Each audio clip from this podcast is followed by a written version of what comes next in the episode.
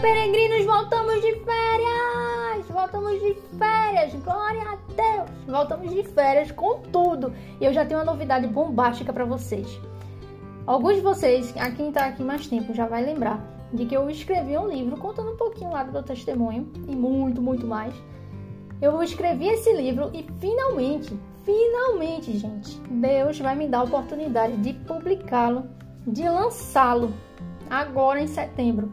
Então, se você está aqui ouvindo isso e quiser saber mais, quiser o livro, quiser saber como adquirir, quiser saber como fazer, quiser saber mais sobre o livro, do que se trata o livro, como assim, como é que é, entra lá no meu Instagram pessoal, arroba underline Vanderlei.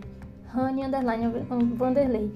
E lá tem tudo. Lá eu vou estar trazendo vídeos para vocês toda semana vídeos para vocês de conteúdos sobre o meu livro, trazendo para lançar ele, para que vocês conheçam ele, para que vocês dêem uma chance a ele. Então, se você quiser me ajudar, me ajudar a continuar esse evangelismo, trazendo a palavra de Deus desse outro formato, né, para outras pessoas, me ajude. Eu preciso da sua ajuda. Então, vai lá no meu Instagram, pode ser aqui no Instagram do Peregrina também, arroba peregrina podcast.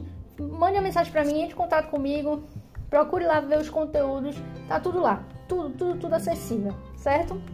Agora vamos pro episódio de hoje. O nosso episódio de hoje, retornando de férias, é um episódio muito, muito, muito bom, muito bom. É edificante demais, tenho certeza que você vai ver, você vai experimentar isso.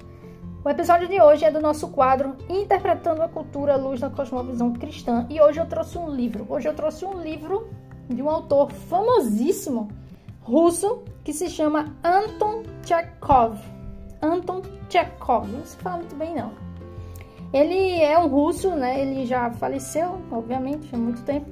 Ele foi médico, dramaturgo e escritor russo, considerado um dos maiores contistas de todos os tempos. Ele tá ali, ó, pau a pau ali com é, Dostoiévski, com vários outros autores dessa linha também. Muito bom, ele é muito bom. Em sua carreira como dramaturgo, ele criou quatro clássicos e seus contos têm sido aclamados por escritores e críticos. E hoje eu vou trazer um aclamado também dele, que é o conto que se chama A Aposta, certo? Uma frase que ele diz interessante é porque, assim, na verdade ele foi médico durante toda a maior parte da sua carreira literária. Ele, ele era mais médico do que escritor. E aí ele diz assim: a medicina é minha legítima esposa. A literatura é apenas a minha amante. Muito interessante, né? Então tá, a gente vai falar hoje sobre A Aposta, que é um conto bem curtinho, bem curtinho, em meia hora você lê esse conto, mas é riquíssimo. Quer saber por quê? Então vem comigo que a gente vai interpretar ele agora à luz da cosmovisão cristã. Chega aí.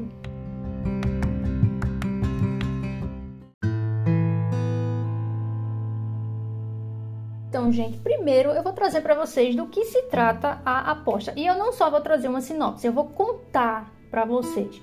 Mas eu recomendo fortemente que você experimente a leitura, que você leia o livro, que, ah, pelo menos esse conto, porque é um conto bem pequenininho, assim, muito, muito, muito pequeno mesmo. E contos são caracterizados por isso, né? Eles são menores, são mais sucintos, mais objetivos.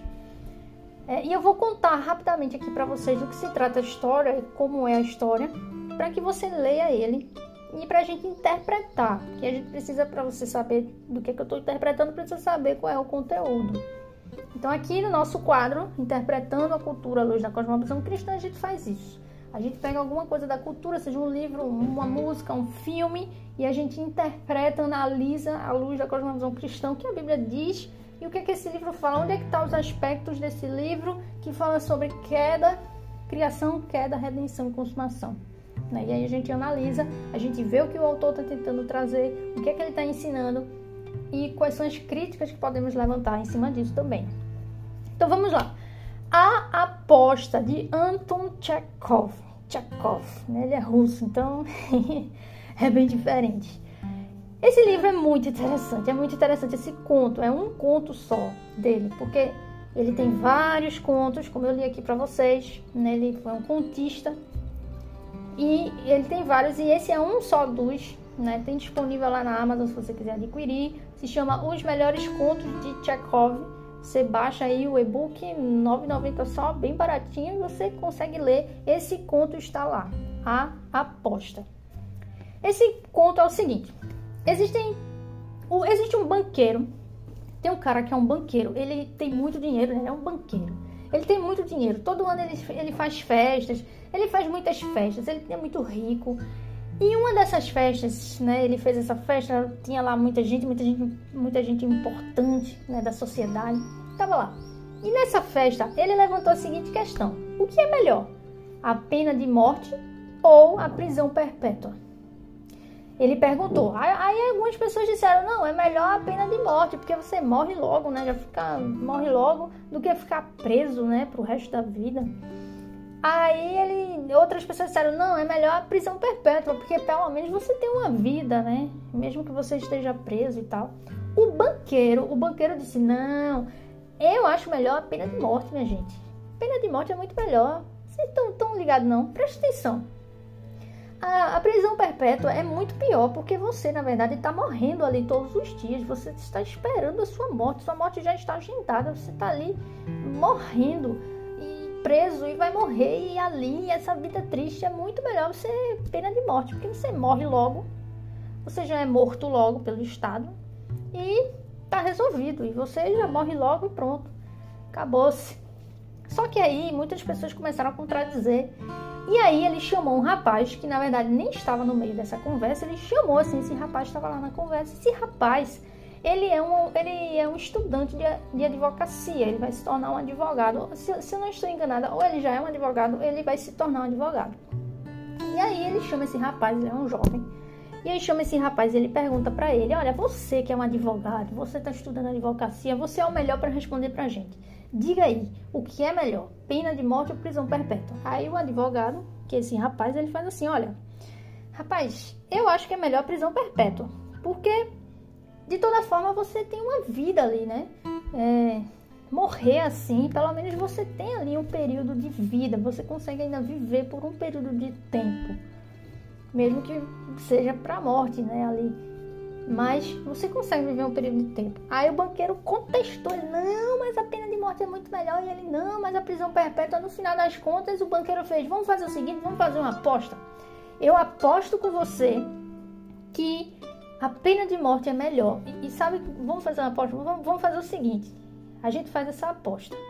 Você fica preso por eu agora não lembro a quantidade de tempo, 13 anos parece. Você fica preso por 13 anos numa prisão perpétua porque você está sustentando esse argumento da prisão perpétua é melhor. Então, você vai ficar preso por 13 anos. Você não vai ver ninguém, você não vai sair para canto nenhum, não vai ver a luz do sol. Eu, você pode pedir o que você quiser, eu envio para você. Mas você vai ficar lá preso por 13 anos. 13 anos. Se você conseguir ficar preso por 13 anos e sair de lá depois de 13 anos, então eu vou lhe dar acho que era 2 bilhões, alguma coisa assim muito dinheiro, né? Uns 2 bilhões, 2 milhões, alguma coisa assim, muito dinheiro. E aí eu lhe dou esse dinheiro, aí você ganha aposta. Mas eu acredito que você não aguenta nem quatro meses. Em três meses, quatro meses no máximo, você já vai sair de lá querendo. Você vai me pedir para sair, você vai perder essa aposta. Aí o rapaz afoito, né? Ele fez assim: Vamos fazer o seguinte? Eu não fico 13 anos, não, eu fico 15.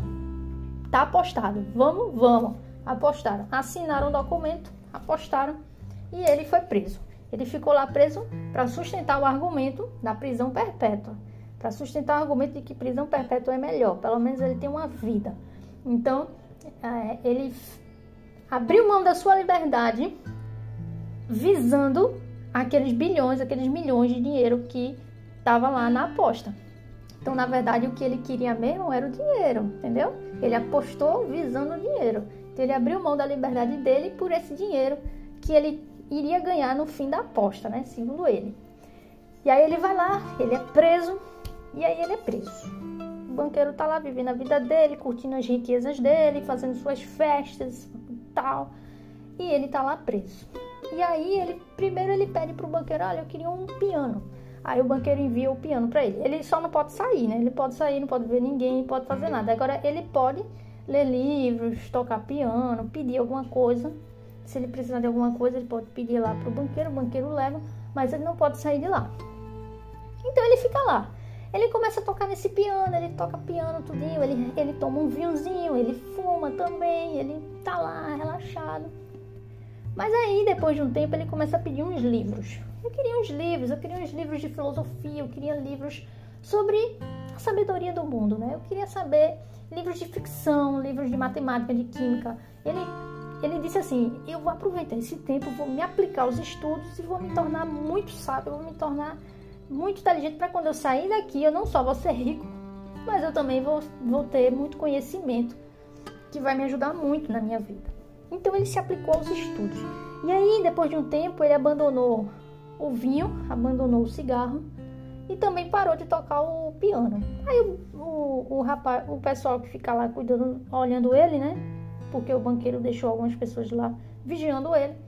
Essas pessoas estavam vigiando ele perceberam que ele abandonou o vinho, abandonou o cigarro, o fumo e perguntaram para ele por que você abandonou. Aí ele disse: Não, porque eu tô aqui preso e quando eu tomo vinho eu fico mais excitado, né? Eu fico mais animado. E animado para quê se eu tô aqui preso? Então eu preferi abandonar porque só estava me atrapalhando. O fumo também. Eu tô aqui preso, fica essa fumaça é ruim de respirar. Eu preferi abandonar mesmo porque não tá me ajudando em nada aqui preso. Aí beleza, aí ele foi, se, se aplicou aos estudos, leu muitos livros, aprendeu matemática, aprendeu vários idiomas. Ele aprendeu cinco idiomas, cinco. Ele aprendeu preso. Isso aí ao longo de anos, ao longo de quatro anos, ele se aplicou muito aos estudos de tal forma que ele teve um certo momento que ele pediu ao banqueiro um volume, ele, ele pediu ao banqueiro 800 volumes de livros de filosofia do mundo todo. 800 volumes de livros. Ele leu todos em quatro anos. Então ele se aplicou aos estudos, à filosofia, à matemática, todo o conhecimento do mundo. Ele foi lendo e estudando. Mas aí, de repente, passou esses quatro anos. De repente, depois desses quatro anos, o pessoal que estava cuidando dele, né, que estava lá vigiando ele, começaram a perceber que ele parou de pedir esses livros, ele parou de ler outros livros. Ele só estava lendo um livro. Ele só ficou lendo um livro durante um ano. Ele não leu mais nada. Ele não leu filosofia, não leu nenhuma outra filosofia do mundo. Ele só leu esse livro por um ano ininterrupto. E aí os anos foram passando. E quando foram ver o livro, eram os evangelhos. Os evangelhos. Ele passou um, um ano mais ou menos ou mais lendo da vida dele só esse livro ali preso. Ele estava preso, ele já estava ele já estava magro, ele já estava é, com um aspecto horrível, né? Aquele cabelo grande, barba grande, sem estar tá feita, aquela coisa toda. Preso, né? Prisão perpétua. E aí foi aí, foi isso. Aí, beleza. Só que aí foi passando o tempo, passando o tempo, e o banqueiro que está lá fora, esbanjando a sua riqueza, ele começou a ter muitas dívidas. Ele começou a ter muitas dívidas por causa das festas, né? Enfim, causa da a, o estilo de vida dele acabou lhe angariando muitas dívidas, gerando muitas dívidas. E aí, para pagar as dívidas, ele acabou ficando com quase nada de dinheiro. E a única riqueza que ele tinha era esse dinheiro que era, que era o equivalente ao dinheiro da aposta. Né? Então ele só tinha agora esse dinheiro. E os anos tinham passado. E agora o, o prazo da aposta está terminando o prazo da aposta era de 15 anos. Então, quando chegou na última semana, o banqueiro viu que ele estava endividado, viu que ele estava com o dinheiro da aposta e que era o único dinheiro agora a riqueza que ele tinha. E ele pensou: bom, esse rapaz aí, o bicho está conseguindo, viu? O, ele está conseguindo, ele tá, tá fogo, esse cara aí tá fogo, tá conseguindo mesmo. Vai terminar agora a aposta, quem vai se ferrar sou eu. Porque no fim das contas eu vou ter que dar o dinheiro para ele que eles assinaram o documento e tudo, né? Eu vou ter que dar o dinheiro para ele, o cara vai ficar rico, eu vou ficar pobre, que eu só tenho esse dinheiro agora. O cara vai ficar rico, eu vou ficar pobre, no fim das contas, ele vai ganhar a aposta, ficar com dinheiro, ainda vai, eu ainda vou ser humilhado dessa forma. Ele ainda vai querer me ajudar, isso para mim é uma humilhação. Não aceito. Não posso perder minhas riquezas. Então, o que, é que eu vou fazer? Eu vou lá e vou matar ele. Então o banqueiro vai lá. Ele vai lá até onde esse rapaz está da aposta, ele vai lá para matar ele. Só que quando ele chega lá para matar ele, ele vê que esse rapaz ele está prostrado com o rosto assim prostrado em cima de uma escrivaninha. E do lado dele tem uma carta. Ele está prostrado, ninguém sabe se ele está dormindo, o que é está acontecendo. Ele está ali, acho que ele está dormindo. E aí tem uma carta do lado dele, que quem escreveu foi ele, para o banqueiro. É uma carta que ele escreve para o banqueiro. E o banqueiro tá ali, que ele foi matar ele. O banqueiro vai ler essa carta, né? Deixa eu, pelo menos, deixa eu ver logo isso aqui e eu mato ele. Deixa eu ver. E aí eu vou ler um trechinho dessa carta para vocês. Diz o seguinte: O ancião, o banqueiro, pegou na folha de papel que estava sobre a mesa e leu. E diz o seguinte a carta: Amanhã, ao meio-dia em ponto, recuperarei a minha liberdade e o direito de conviver com as outras pessoas. Antes de deixar esse quarto e rever o sol, julgo contudo necessário dirigir-vos algumas palavras. Isso ele está escrevendo para o banqueiro. Com a minha consciência limpa e perante Deus que me vê, afirmo o meu desprezo pela liberdade, a vida, pela saúde e tudo quanto nos, nos vossos livros se chama de bens, com, bens do mundo. Durante 15 anos estudei durante 15 anos estudei atentamente a vida terrena. Verdade é que eu não via nem na terra, nem nos homens, nem verdade é que eu não via nem a terra nem os homens, mas através dos vossos livros bebia aromático vinho, entoava cânticos, perseguia nas florestas veados e javalis, amava mulheres e beldades vaporosas como nuvens, criadas pela magia do gênio dos vossos poetas, visitavam-me de noite e murmuravam-me contos maravilhosos que me embriagavam os sentidos.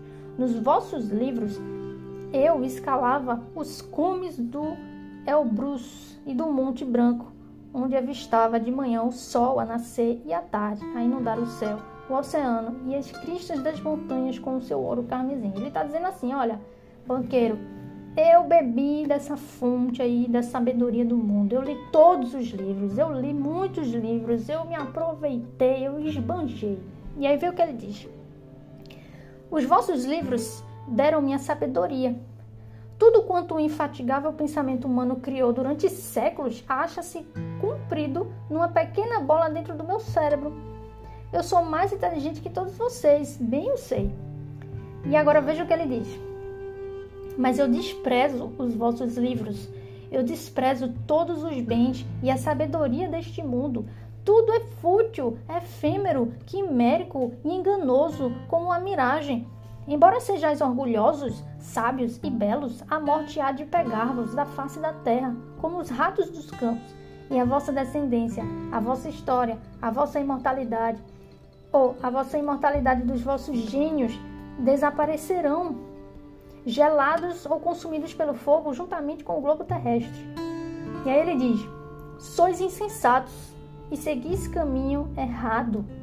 Tomais a mentira pela verdade e a falsidade pela beleza. Espantar-vos-eis se visseis de súbito as macieiras e as laranjeiras produzir rãs e largatos em lugar de frutos, e se as rosas comessem e se as rosas começassem a exalar cheiro de suor de cavalo. Vocês iam ficar espantados se vocês vissem isso. Ele diz: Pois igual espanto eu sinto ao verificar que você troca o céu pela terra. Eu não quero compreender vocês. Para mim, demonstrar o meu desprezo, para você, eu demonstro o meu desprezo por tudo aquilo que eu constitui, tudo aquilo que vocês chamam de razão da vossa vida, da razão da vida de vocês. Eu recuso, banqueiro, os dois milhões da aposta, né? Com os quais sonhei em tempos como se fossem o paraíso, mas de que agora eu desdenho. Ou seja, ele está recusando a aposta. Ele disse: Ó, eu recuso, eu recuso a sabedoria desse mundo, eu recuso as riquezas desse mundo, tudo que, que esse mundo tem a me oferecer, eu recuso. Inclusive, eu recuso esse dinheiro dessa aposta. Ele disse: Para me privar do direito à sua posse, para que você ganhe a aposta, eu vou sair daqui cinco horas antes do prazo estipulado, violando assim o contrato, para que você ganhe a aposta, porque eu me recuso. Eu estou fazendo isso porque eu me recuso a receber esse dinheiro como um símbolo para mostrar a você que eu recuso tudo isso do mundo. E aí ele diz assim, ele diz assim, ele diz, o, o, o banqueiro, né? Terminada a leitura, o banqueiro repôs a folha em cima da mesa, beijou a cabeça daquele estranho homem, desatou a chorar e saiu do pavilhão. Nunca, em qualquer outra ocasião, nem mesmo após as suas maiores perdas na bolsa, né, na bolsa de valores, ele experimentara tamanho desprezo por si próprio como agora. É genial, é simplesmente genial essa, esse conto e termina dessa forma. Termina, tem mais coisa ainda, mas basicamente termina dessa forma. O rapaz não ganha a aposta, ele sai antes, como símbolo mostrando que ele se recusa a receber esse dinheiro, porque para ele esse dinheiro, para ele esse dinheiro não era só o dinheiro de uma aposta. Esse dinheiro para ele era o paraíso, como eu li aqui. Para ele era um paraíso, ele, o coração dele estava nisso. Mas ele percebeu que, na verdade, na verdade, isso daí não é riqueza. Ele encontrou certamente uma outra riqueza muito maior que ele não cita, mas isso é muito evidente a partir do momento que ele estava lendo o Evangelho. Chegou a essas conclusões. Então veja, agora vamos analisar um pouquinho agora essa história. Vamos, vamos conversar um pouquinho. É, é, muito interessante porque o banqueiro é tocado por esse testemunho. O banqueiro ele é tocado, ele chora e ele se sente miserável. Vamos, vamos conversar um pouquinho sobre essa história. Vamos lá. Primeiro, eu queria abrir com vocês o que se encontra lá em Mateus, no capítulo 16, versículo 25 e 26, que eu acho que é chave para entender aqui o que eu quero dizer para vocês interpretando aqui esse conto de Chekhov. E diz o seguinte: é, Mateus capítulo 16, versículo 25 e 26. Quem quiser salvar a sua vida, a perderá. E quem perder a vida por minha causa, esse a achará. De que adianta uma pessoa ganhar o mundo inteiro e perder a sua alma? Ou que, o que dará uma pessoa em troca de sua alma? Isso é Jesus falando, tá? Jesus falando isso. Eu acho que isso aqui é chave né, é chave para a gente falar um pouquinho sobre esse conto, a aposta. Primeiro, pense comigo.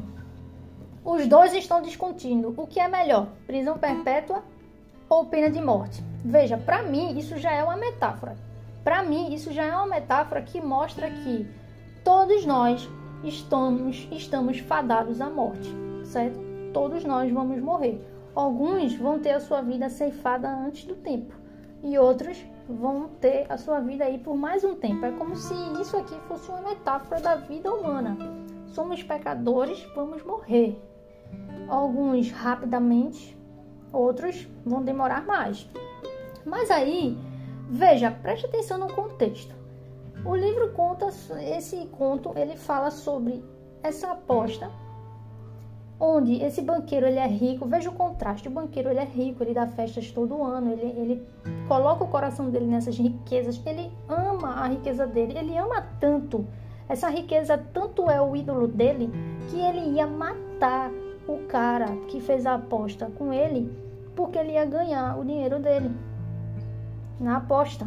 Então ele ia lá matar para você ver o tamanho do ídolo dele é muito. Ele realmente ama a riqueza, realmente coloca o coração nas coisas deste mundo.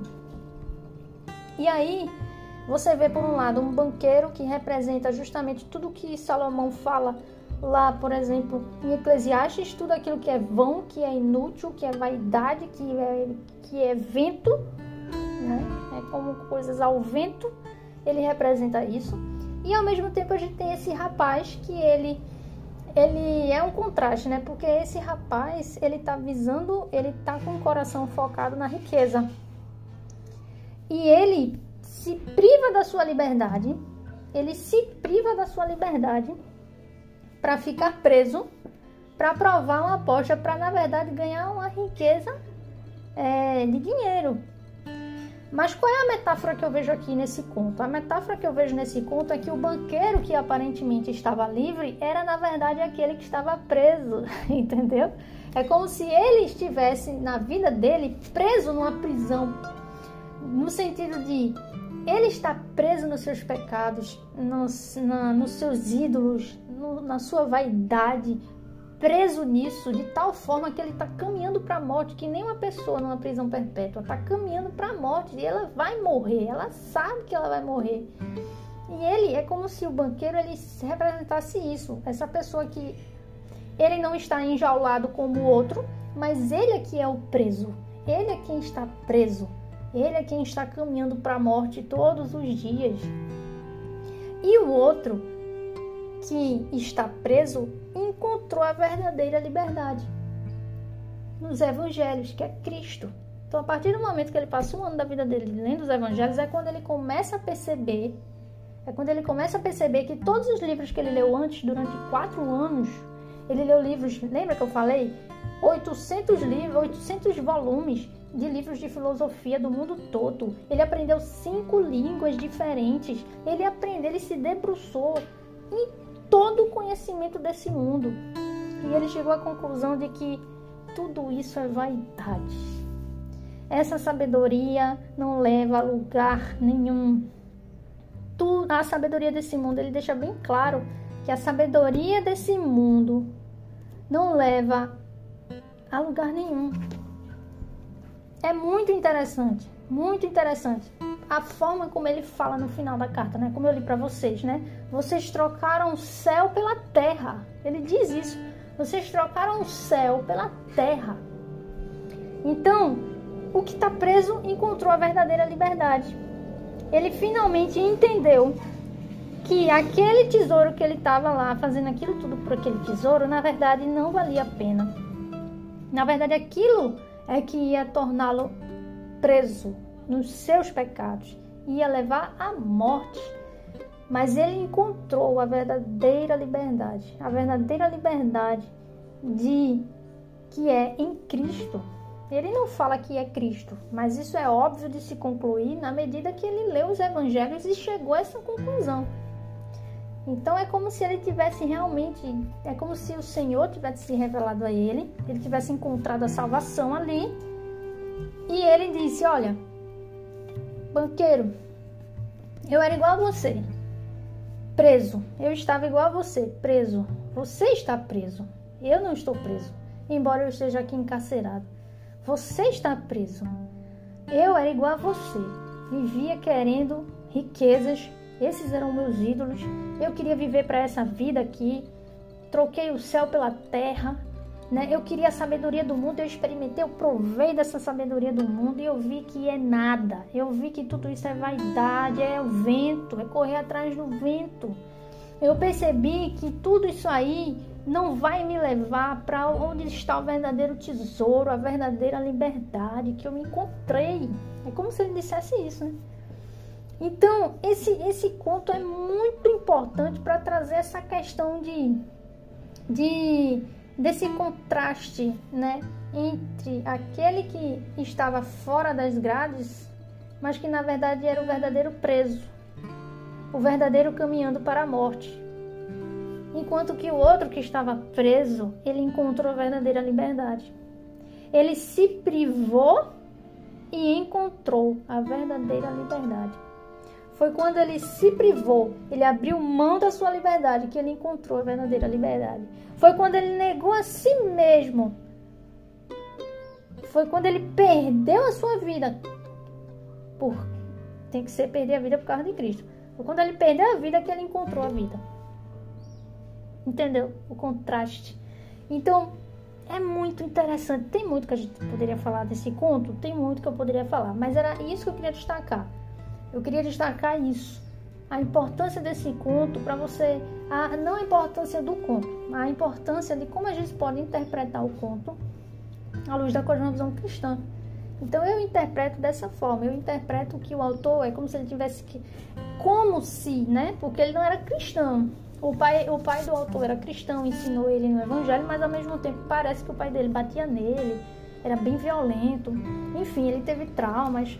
Eu, eu não sei muito bem a vida religiosa do autor. Na verdade, ele tinha até algumas práticas pecaminosas, né? Como, por exemplo, adultério e tudo mais. Então, eu não sei se em algum momento da vida dele ele houve uma conversão, né? Eu não sei. Mas o que eu sei é que nessa história aqui, nesse, nesse conto, A Aposta, eu achei brilhante. Eu achei brilhante. Porque ao meu ver, essa, essa história ela narra, ela mostra pra gente, é, ela escancara pra gente uma realidade, que é a realidade espiritual. né? De que aqueles que não, não conhecem a Cristo, mesmo que não estejam enjaulados, eles estão verdadeiramente presos, estão no corredor da morte, eles vão morrer, já está certo, entendeu? A menos que eles encontrem a verdadeira liberdade. Então são pessoas que estão aí na, no mundo vivendo, acham que são livres, mas na verdade estão nessa prisão perpétua, eles estão caminhando para a morte. Porque eles estão nos seus pecados, vivendo a vida aqui, vivendo por essa vida e não vivendo para a vida em Cristo, mas vivendo por essa vida, nas riquezas, nos pecados, se deleitando com a sabedoria desse mundo, uma sabedoria pecaminosa, distorcida, uma, uma sabedoria que na verdade não é sábia, é uma sabedoria burra, é uma sabedoria que é contra Cristo, que é isso que ele traz nesse conto, né? É isso que ele quer trazer. Ele fala direto: eu, eu, eu experimentei os seus livros, os seus livros são isso, isso, e ele vai, vai citando. Então, eu vejo nesse conto isso e também vejo a questão da redenção, né? A questão de que foi quando ele perdeu a liberdade que ele encontrou a verdadeira liberdade. Foi quando ele leu os evangelhos que ele encontrou o verdadeiro sentido da vida dele e ele abriu mão daquela outra vida. Lembra que ele disse para o banqueiro: Eu vou sair daqui cinco horas antes. Eu poderia sair no horário normal e ganhar aposta, mas eu vou fazer esse de propósito para mostrar para você que eu rejeito a sua riqueza, eu rejeito essa vida, a vida deste mundo. Eu quero viver para Cristo. Ele não diz que quer viver para Cristo, mas fica evidente nisso, né? Como se ele quisesse dizer isso. É como se ele quisesse dizer isso. Eu quero minha viver para Cristo. Não vou mais viver para esse mundo. Meu coração não está mais nas riquezas. No início estava, mas agora não está mais. Minha, minha, meu coração não está mais nas riquezas, não está na, nas coisas desse mundo. Eu quero o céu e não vou trocar o céu pela terra. Então é como se ele estivesse dizendo isso. Quando ele perde a, liberdade dele, ele encontra a verdadeira liberdade. Entendeu? Então é, é muito profundo. Daria para falar muitas outras coisas, porque, sabe, tem um. Dá para falar também do banqueiro, dá para falar muitas coisas. E o banqueiro ele é fortemente tocado por isso. Ele é, ele é tocado, é como se de alguma forma aquilo ali fizesse o banqueiro refletir na sua própria vida. E quem sabe né, ele não encontrasse também a fé. Quem sabe ele também não, não se arrependesse desses pecados e verdadeiramente fosse transformado também. Então esse conto é maravilhoso, é maravilhoso. É incrível, incrível. Para mim ele é incrível. Mas o autor, embora ele não sei como, ele tenha escrito um algo tão belo desse jeito, pela muita graça de Deus, né? A graça comum de Deus. Tem muitos outros contos dele que eu não recomendo. Por exemplo, o mais famoso dele é A Dama e o Cachorrinho. É lixo lixo, lixo. É um livro, é um conto sobre adultério e não tem nenhum tipo de moral da história, nada, nenhum tipo de moral. É um livro que simplesmente mostra para você isso, o adultério, pronto, acabou. Como se isso, sem nenhum juízo de valor ali. E eu não acho bom esse tipo de conteúdo. É bom quando você, é bom quando você, por exemplo, Machado de Assis, né, que ele conta lá um fato, né? Ele conta o fato e para, deixa você interpretar do jeito que você quiser, o realismo, né? Ele deixa você interpretar do jeito que você quiser. É bom essa questão, é bom porque você interpreta, você analisa e tal, beleza? Mas não é bom quando você faz isso colocando só algo que é pecaminoso sem dizer que aquilo é ruim de alguma forma. Sem mostrar de alguma forma uma consequência ruim disso aí. Então, quando você simplesmente mostra um pecado e você não dá nenhum juízo de valor a ele, então fica subentendido que é como se não fosse nada demais. E isso não é bom, isso aí já Deus já não se agrada disso. Então eu já não recomendo. Então, eu recomendo que você leia dele apenas o conto A Aposta. Mas você pode conhecer ainda outros contos, né? Se você tiver essa maturidade, você pode conhecer os outros contos e criticá-lo. Mas tem muita porcaria, tem muito lixo muito lixo, né? Essa pérola foi uma pérola que eu encontrei em meio a muito lixo. Muito lixo de Tchekov. Tchekov é reconhecido mundialmente. Por quê? Qual é o conto mais famoso dele? A Dama e o Cachorrinho. A Dama e o Cachorrinho é adultério. É simplesmente falar de adultério e não dá nenhum juízo de valor sobre isso. As pessoas adoram quando os seus pecados não são julgados. Quando os seus pecados são assim escancarados e ninguém fala nada, como se não fosse nada. Elas não incomodam elas quando os seus pecados, quando a gente mostra que isso é um pecado, quando a gente mostra que isso traz consequências. Isso incomoda elas. Mas quando você não faz nada disso, você simplesmente passa a mão, feito Tchekov, as pessoas adoram. Por isso que é tão famoso, porque lembra do que o próprio personagem de aposta disse? A sabedoria do mundo ele despreza. A sabedoria do mundo é burra. Então, esse conto que as pessoas mais gostam dele e que falam que é tão famoso dele, para mim é o pior de todos. E o conto A Aposta, que para mim é o melhor dele, ninguém cita. Então, o que eu tenho a dizer para você é que leia esse conto, A Aposta. Mas se você for ler Tchekov, mas eu não recomendo que você leia outras coisas de Tchekov. Não tudo, tem outras coisas que também são legais. Mas há muitas coisas são lixo e que simplesmente vai amontoar a sua mente com lixo. E eu acho que não é muito legal, né? Depois você vai ter que ir lá limpar. Então é muito melhor você evitar. Então eu já li e eu posso dizer para você que tem algumas coisas que são legais, que eu recomendo que você leia, como por exemplo esse da aposta, mas tem outros que não. Então, eu espero que de alguma forma, né, é, esse conto da aposta ele tenha trazido um pouco, a gente possa ter conseguido trazer um pouco de virtude dele. É, e, eu, e eu espero que eu possa ter conseguido trazer para vocês uma análise simples, rápida, né? Porque não dá muito tempo, mas uma análise à luz da cosmovisão cristã, porque a Bíblia nos ensina o quê? A Bíblia nos ensina o que Jesus, lembra que eu li para vocês? Jesus ensina: nexe a si mesmo, tome sua cruz e siga-me. Siga Jesus. Abrir mão do mundo, das coisas deste mundo, seguir Jesus, se arrepender dos seus pecados. É uma luta, é uma luta, não é fácil não. Rejeitar a sabedoria desse mundo, mas permanecer firme na sabedoria de Cristo. Salomão né, fala que tudo é vaidade, essas riquezas, essas sabedorias inúteis tudo isso é correr atrás do vento. Que a gente deve focar em Cristo, obedecer a Cristo, seguir a Cristo, morrer por Cristo. É isso que a gente tem que fazer, é isso que a Bíblia ensina. E no conto, ele traz um pouco disso. Ele traz um pouco dessa questão de você perder a sua vida para encontrar a sua vida em Cristo. De você abrir mão, de você rejeitar o mundo, a sabedoria do mundo, a riqueza do mundo, tudo do mundo, pra, por Cristo. E viver a verdadeira liberdade. Muitas pessoas lá fora não estão presas na cadeia, mas estão presas nos seus corações. Estão no corredor da morte. Isso é triste. Precisamos ir lá pregar para que eles se arrependam e encontrem a verdadeira liberdade.